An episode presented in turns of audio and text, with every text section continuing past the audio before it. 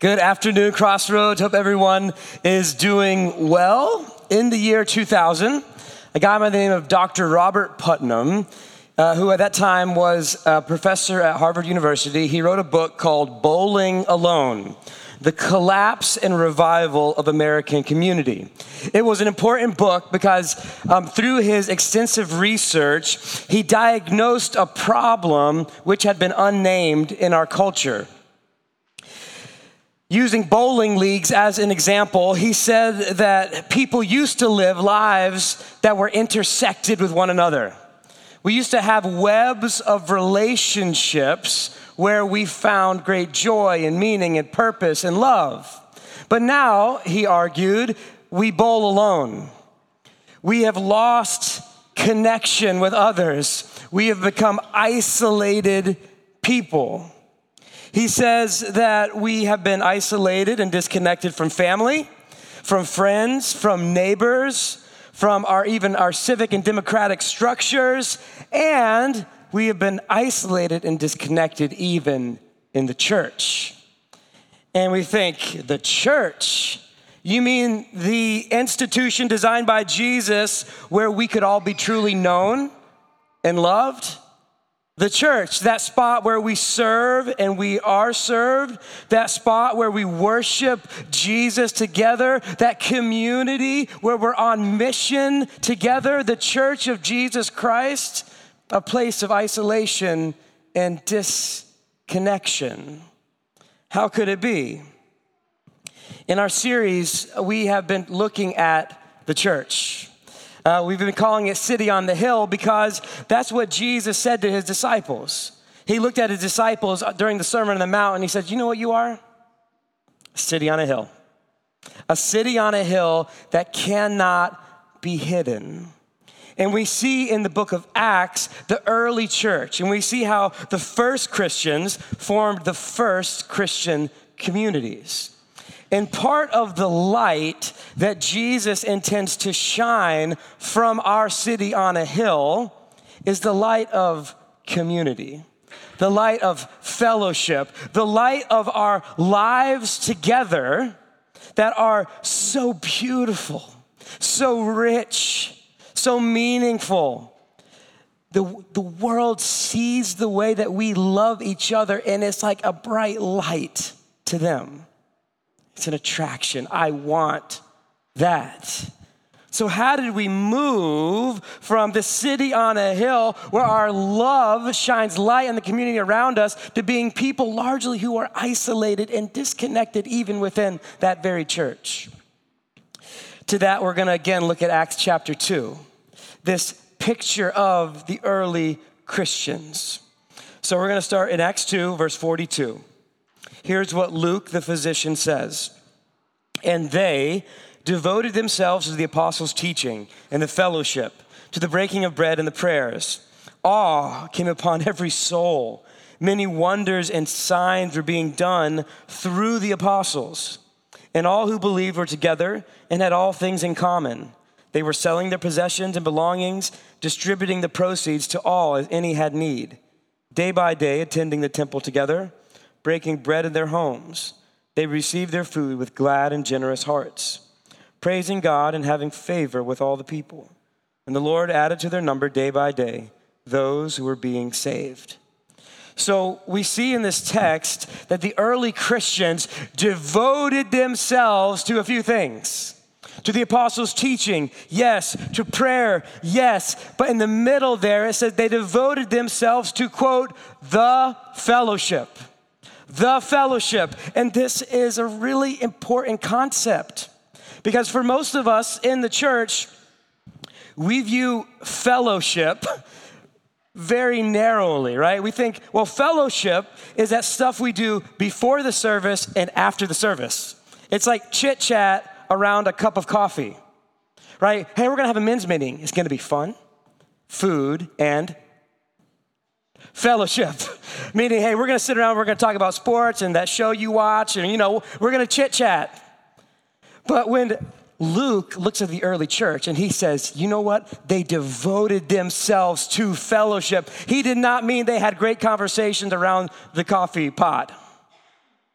He meant something much richer and fuller. In fact, the word in Greek is a well known one. The word is koinonia. Maybe we could say that together. Koinonia on three. One, two, three. Koinonia. It's a word that comes um, from the word, uh, the other, another Greek word for common. Common. It, it describes the, the early Christians having a common life in Jesus. A common life in Jesus. So, if the early church was devoted to a common life in Jesus, what did that look like? How can we devote ourselves to fellowship? What does that even look like? I want to draw three uh, markers of koinonia from this text. We're going to see common life, common purpose, and common spirit. First, common life. Look, look with me at verse 44. All who believed were together and had all things in common. Notice what it says. Yes, they met together. They met together in the temple, they met together in homes, and that's what we think of for koinonia, right? It's like getting together.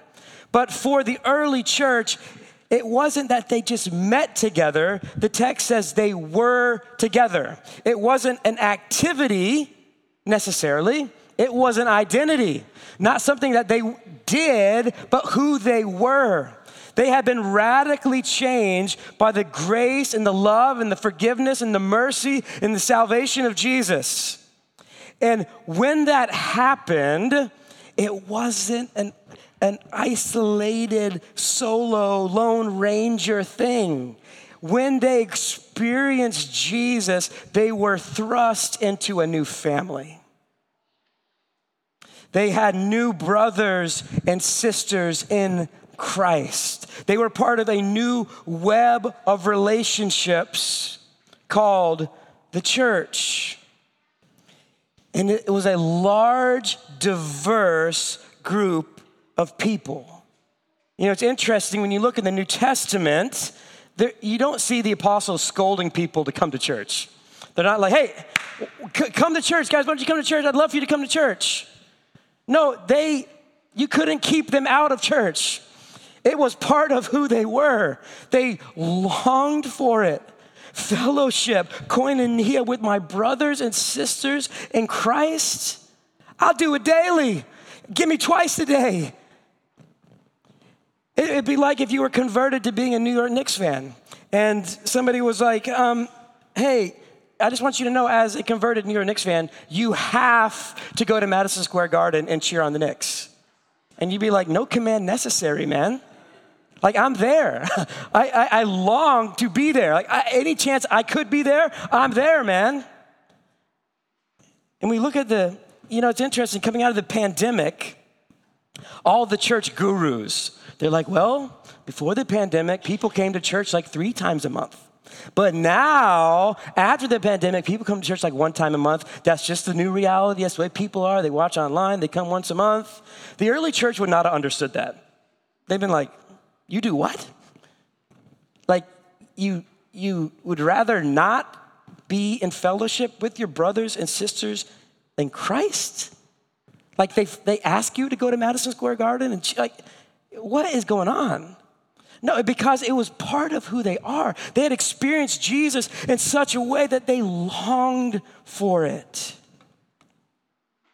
And here's what's amazing is this group of early Christians were incredibly diverse. If we were to look earlier in the chapter in verse 9, um, Luke actually tells us who was there to hear Peter's sermon. These are the people who got saved, and here are the, these are the people who joined the first Christian communities. Here's who they were Parthians, Medes, Elamites, residents of Mesopotamia, Judea, J- Judea, Cappadocia, Pontus, Asia, Phrygia, Pamphylia, Egypt, and parts of Libya belonging to Cyrene, visitors from Rome, Jew and proselytes, Cretians and Arabians. What is Luke trying to say? This was a whole bunch of different people from a whole lot of different places. And when we look at the early church, there were all sorts of different ethnicities, all different socioeconomic classes, men and women, political diversity, people across different spectrums, political thought. And all these people trusted in Jesus and they were thrown into a family. And here's what's amazing is this family was one of the strongest witnesses to the worthiness of Jesus. In fact, when Jesus is like, "Hey, how are people going to know about me?" It wasn't first and foremost what they said or even what they did, good works. It was who they are as a family. Just look at how they love one another. See how they love one another. And as they see how you love each other, they're going to understand something of my love for them. How are they going to know about the love of God? Well, they're going to see it in our fellowship, in our koinonia. You see, in the first century, religions were mostly tied to a certain race or class or gender. Even the pagan philosophers typically attracted a certain class of educated people, but not Jesus and not the church. From the very beginning of the church, it was everybody. And friends, we carry on that legacy. Look around. Different ethnicities, Probably people with very different um, socioeconomic um, realities, people who are very educated, PhDs, people who are not very educated, people with a lot of money, people with not a lot of money, people from all different types of religious backgrounds, different upbringing, some of you from New York, some of you not. And now you're all together in the family of Jesus, and everyone has equal value, worth. Everyone has a role to play in the family. Everyone has dignity. Why? Because what we've said in the family of Jesus, in the koinonia of the gospel, is that we have found the one thing, the one thing that can unite us, that none of the secondary things has the power to divide. There's something that we share in Christ that is deeper and more powerful than the ethnic, social, economic, or political ties that would divide us. Dietrich Bonhoeffer was a pastor who lived in Nazi Germany, and he ran a small seminary where a bunch of uh, people would go and they'd live at this seminary and they'd do this life together, this common life, this koinonia, and he wrote a book about it. It was, it's called Life Together. And he says that there's often a type of person that comes into the church. They have great intentions, and they, they're looking for all these ideals in the church. Here is the way I like it. Here's what the way I think it should be done. Here are the people that I like to do it with. Here's all the things that I want in a church. And they bring all of those expectations in. And Bonhoeffer says, though they are well intentioned, they end up destroying the fellowship. He says this He who loves his dream of community more than the Christian community itself becomes a destroyer of the latter, even though his personal intentions may ever be so honest and earnest and sacrificial. What is he saying? Sometimes we're so stuck on how we think the church should be we miss the beauty that it actually is.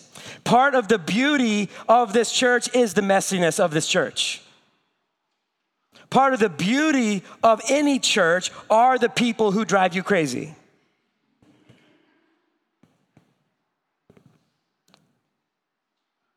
The people who are difficult. And you're like, man, I wish I had a church, a bunch of people, like cool people like me, easy people like me. That's not a church. It's not a church. Might be a country club, but it's not a church. Part of the church is that we come together and we're all different. We might even drive each other a little crazy and annoy each other, but we say, hey, I'm gonna do life with you because we have found the one thing that's gonna unite us, and that's Jesus Christ. We're gonna lift him high. We're gonna sing, Holy, Holy, Holy is his name, and that is what is going to unite us. And yeah, we might vote different. We might have different convictions, different preferences about this or that, but I'm putting all those things aside because this is my brother. So we have koinonia, a common life. Second, We have a common spirit. This is amazing. Verse 43 and awe came upon every soul, like every soul. Awe. And many wonders and signs were being done through the apostles. See, their koinonia was not a stale and generic um, going through the motions. Like, oh, let's just do like a religious thing together and like check it off, feel better about our week. No, it was like my soul is in awe of who God is and what he has done. In fact, when we trust in Jesus, we're filled with the Holy Spirit. So I'm filled with the Spirit, Kyle's filled with the Spirit, you are each filled with the Spirit. That unites us in a very real way. We have a common spirit. We are sharing in Jesus together. Paul says in Philippians if there's any encouragement in Christ, any comfort from love, any participation, you know that word? Koinonia in the Greek, in the Spirit. Any affection and sympathy, complete my joy by being of the same mind, having the same love, being in full accord and of one mind. Koinonia is a sharing in the Holy Spirit of God, the life of the Trinity. We are in it together. And you know what that means we share the, we share the Spirit of God. Christ is in us. So when we come together, there is something dynamic happening. The Spirit of God in me is working. The Spirit of God is in you working. And when we come together, there's an encouraging, there's a building up, there's a, um, there's a life together where we say, hey, we are pursuing this worship of God.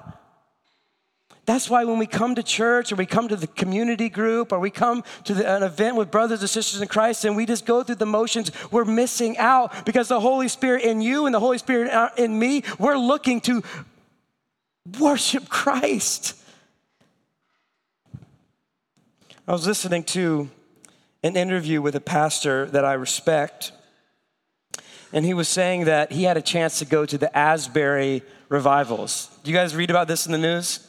Uh, it was in Wilmore, Kentucky, a very small town. This group of college students was praying and worshiping. I think the service was supposed to be like an hour and a half. It ended up going several weeks long, and people around the globe came to worship. And this pastor uh, went to the, the revival, and the interviewer was like, Hey, man, tell me about it. Like, what'd you see? What'd you experience? Give me your hot take on the revival. And he's like, Man, I don't have any hot takes, but I'll tell you what I saw.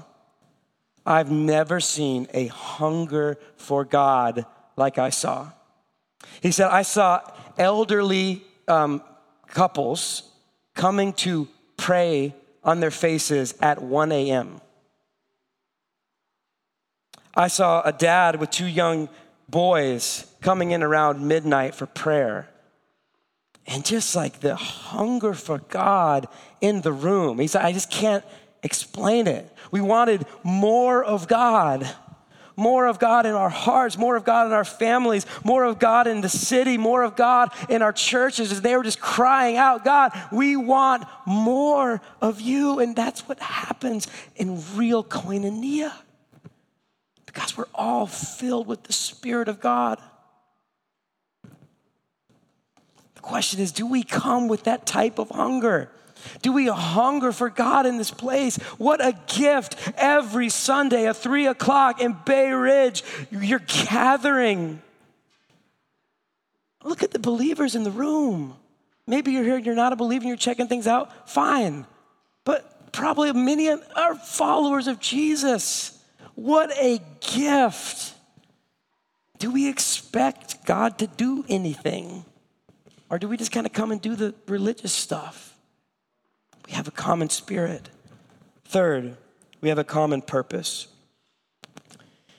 We'll talk more about this next week, but look at verse 47. Praising God and having favor with all the people, the Lord added to their number day by day those who were being saved. Can you imagine? What would that look like in Bay Ridge?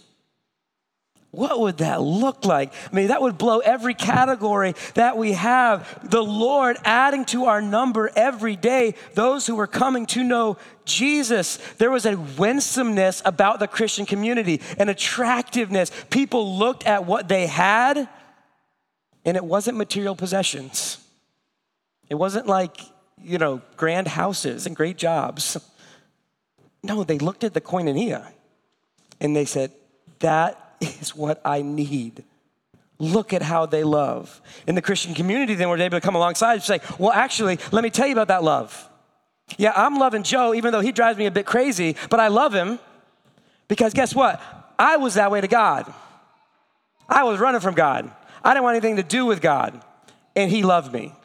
He pursued me. He set his grace and his affections on me, and I came to know Christ. And now, because God loves me in that way, I'm loving this these people like Jesus did. And they're like, whoa. How can I know that God? Well, let me tell you. The Lord added to their number day by day those who were being saved. It's a partnership we have in the gospel. Again, the Apostle Paul, uh, Philippians 1, he's thanking the church at Philippi. And he says, I thank you because of your partnership in the gospel. You know that word is in the Greek? Koinonia. Koinonia. Thank you for your koinonia in the gospel. Hey, thanks that we've linked arms together in this common mission. And again, Paul, he's taking up an offering for the churches in Jerusalem, and he's, he's at the Greek churches, and he's talking about the church in Macedonia. And the Macedonian church doesn't have very much, but they're begging Paul. hey, Paul, we really want to be a part of this. Paul, we really want to give. Yeah, we don't have much, but we really want to give to this. We're, like, let us in. Put us in the game, Paul. And this is what Paul says they were um, begging us earnestly for the favor of taking part in the relief of the saints. Guess what word that is? Koinonia.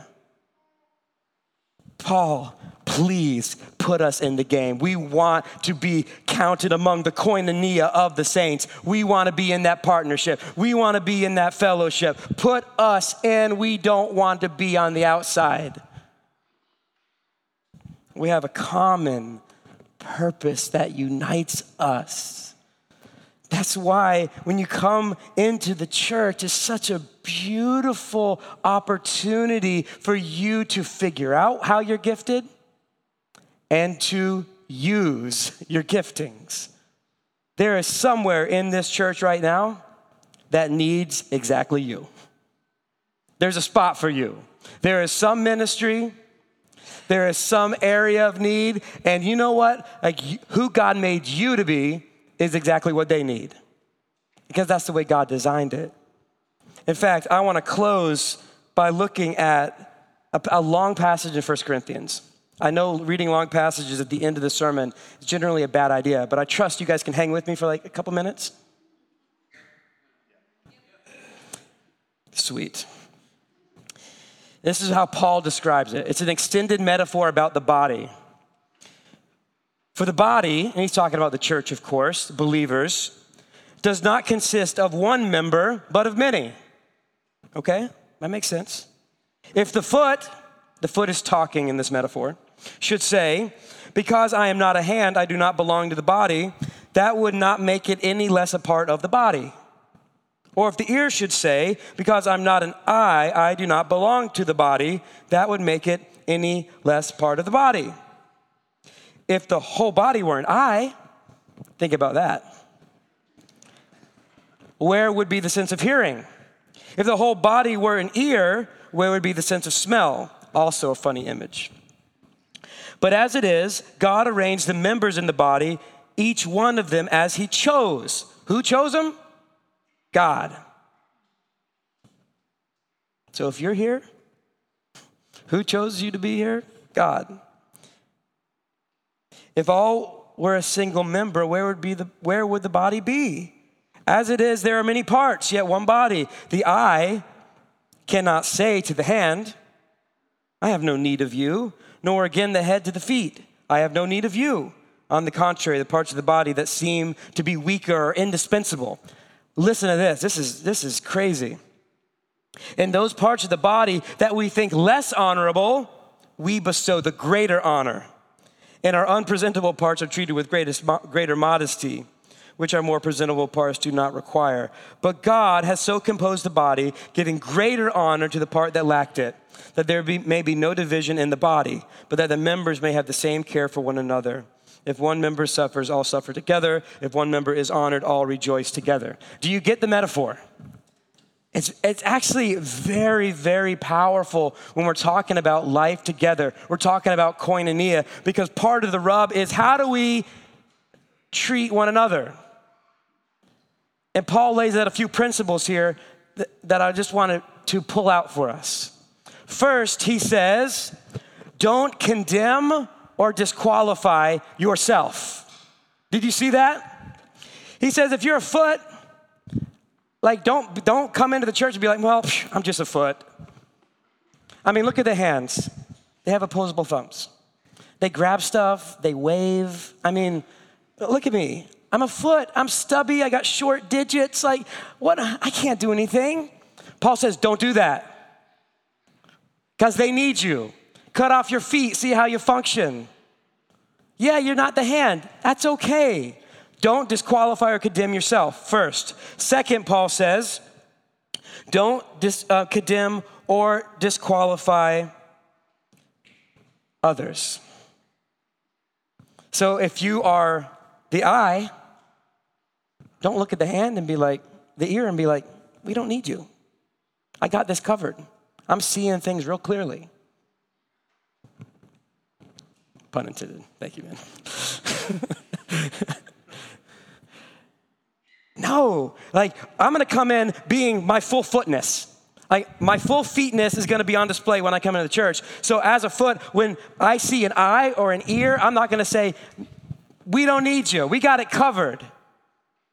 No, we need you. Did you but did you notice at the end how Paul sums this up? So don't disqualify yourself, don't disqualify others, and pay careful attention to the most vulnerable among you. Now, that's the type of community I want to be a part of. You know, sometimes um, in our culture and in our world, the most vulnerable are kicked to the side, right? We don't need them. They slow us down. They're not helping us reach the bottom line. Let's move on from them, not in the koinonia of the church. We give greater honor to the parts that don't have honor. We pay careful attention to those who are the most vulnerable, and then everyone gets dignity the foot, the eye, the hand, the ear. Everyone has a role to play, and everyone has dignity in how God made them to be. Because guess what? You didn't have any um, say probably in you being a foot or a hand or an ear or an eye. God gave you those gifts. So we honor everybody. So you might be thinking, as we uh, close today, you might be thinking, hey, um, that sounds really good, but you talking about longing for fellowship? I don't feel it. I don't want it. Like, I, I, I, I don't have that in me. Well, there's two things. First, um, key part of that metaphor is that there is a head, and that head is Jesus. And so if, if you're not connected to the head, then you're not part of the body. So the most important step is being connected to the head, which is Jesus. And you say, How do I do that? Well, the, the scriptures tell us very simply we get connected to the head through the work of Jesus Christ. That Jesus lived for us, He died in our place, He rose from the dead, and when He did so, He offered us a gift a gift of grace and forgiveness and salvation, a connection to the God who made us. All it takes from us is faith and repentance. We say, I'm turning away from the way I once lived and I'm going to turn toward Jesus. That's what we're doing. So maybe today you got to get connected to the head. Secondly, maybe you're saying, you know what? my desire for fellowship has really grown quite cold. And maybe you would say, you know what? I haven't been devoted to the fellowship. I've been interested in the fellowship. I've been kind of connected to the fringes of the fellowship. I feel like I kind of date the fellowship. you know, I'm like swiping right on the fellowship. But I haven't really committed. I mean, come on, I'm busy, man. I got stuff to do. So maybe your step today is to move from connected to committed. To say, hey, I want to be devoted to the fellowship of the saints. Put me in, coach. You want to be like a church in Macedonia begging to say, hey, I don't want to be left out of this. Put me in. So maybe your, your step today is to come to Pastor Kyle and say, hey, I, put me in, coach. Like, I, I want to be committed. Like, I want to be a part. I want to be devoted. I want to be in. I've been checking things out, and that's fine. But I want to take that next step. So maybe you connected the head. Maybe you take the step today to be devoted to the body. Let's pray together. Father, we do give you thanks and we give you praise. Oh, you are a God of such grace and power and love. God, you don't want to leave us isolated and disconnected. In fact, you have created this spiritual dynamic of the fellowship, the koinonia of the saints. And God, we are blessed to be a part of it. And as we sing and as we respond and as we pray and as we take communion together, God, we do it as the koinonia together. We pray in Jesus' name. Amen.